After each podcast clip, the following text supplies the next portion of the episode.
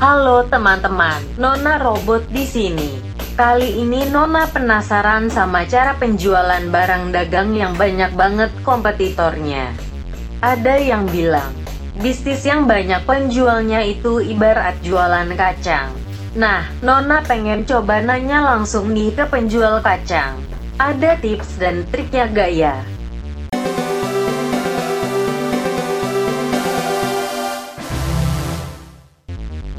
Nona sekarang mau telepon salah satu penjual kacang asal Jakarta yang tugasnya di Sulawesi.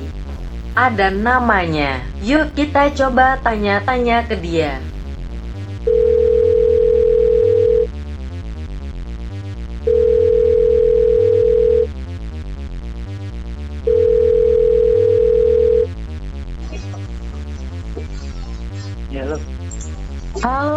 Adan, apa kabar? Sehat? ini siapa nih? Jawab aja dulu. Sehat Apa tuh? gak? Sehat, sehat, alhamdulillah.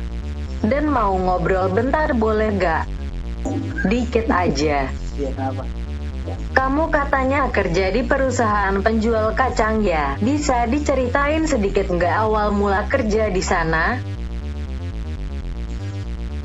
Eh, dari awal kerja Yuk, ke mana? Apa? Mau cerita dari mana? kenapa bisa terjun di kacang-kacangan? Karena yang terima gua kerja ya di sini. Ya gua kerja di sini.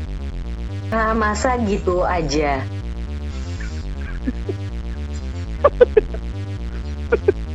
Setelah menjalaninya gimana? Ya lumayan karena ya digaji. Jadi ya dapat duit. Seru-seru aja jadi jalan-jalan ya. Kalau nggak nggak pernah nyampe ke Sulawesi. Hahaha, oke oke.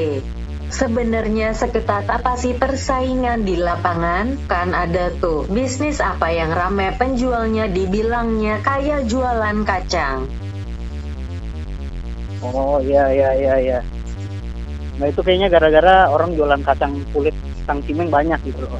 Gampang jualannya. Kalau di lapangan kamu gimana? Gimana maksudnya? Emang Oh. seketat itu apa enggak sih? Oh, kalau untuk FMCG kurang apalagi produk snack ya, yang produk impulse pasti jauh lebih ketat lah karena eh, apa namanya orang apa buat keputusan untuk beli produk-produk snack yang produk impulse itu tergantung banget dari eh, pajangannya terlihat nggak di toko. Beda cerita kalau kita mau beli sejenis sabun, sampo itu udah direncanakan sebelumnya.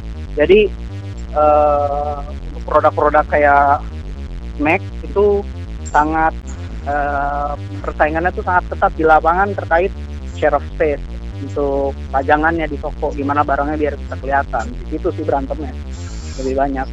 Nah pas nih, apa sih yang bisa bikin suatu merek dipilih untuk beli sama orang di toko gitu? Ada triknya enggak sih?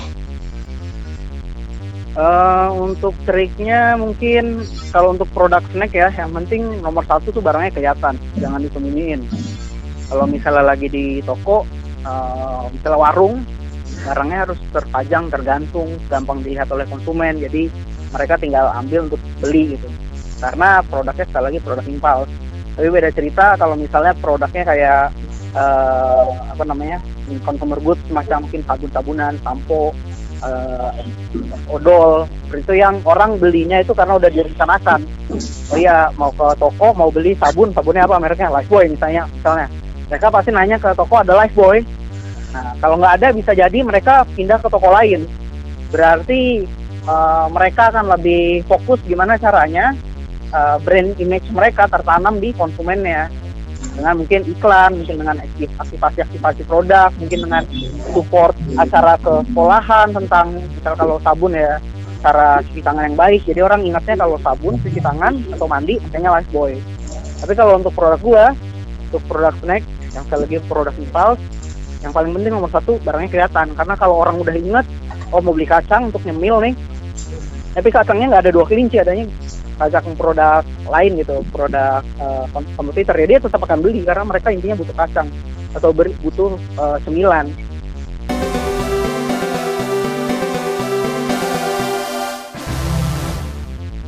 Ternyata begitu teman-teman. Ada trik biar barang dagangan kita yang banyak kompetitornya bisa dilihat sama orang. Tapi, ini konteksnya barang dagang yang dijual di warung atau supermarket ya. Tapi, ya oke lah ya. Mungkin sekian dulu dari Nona. Sampai jumpa lagi, ya.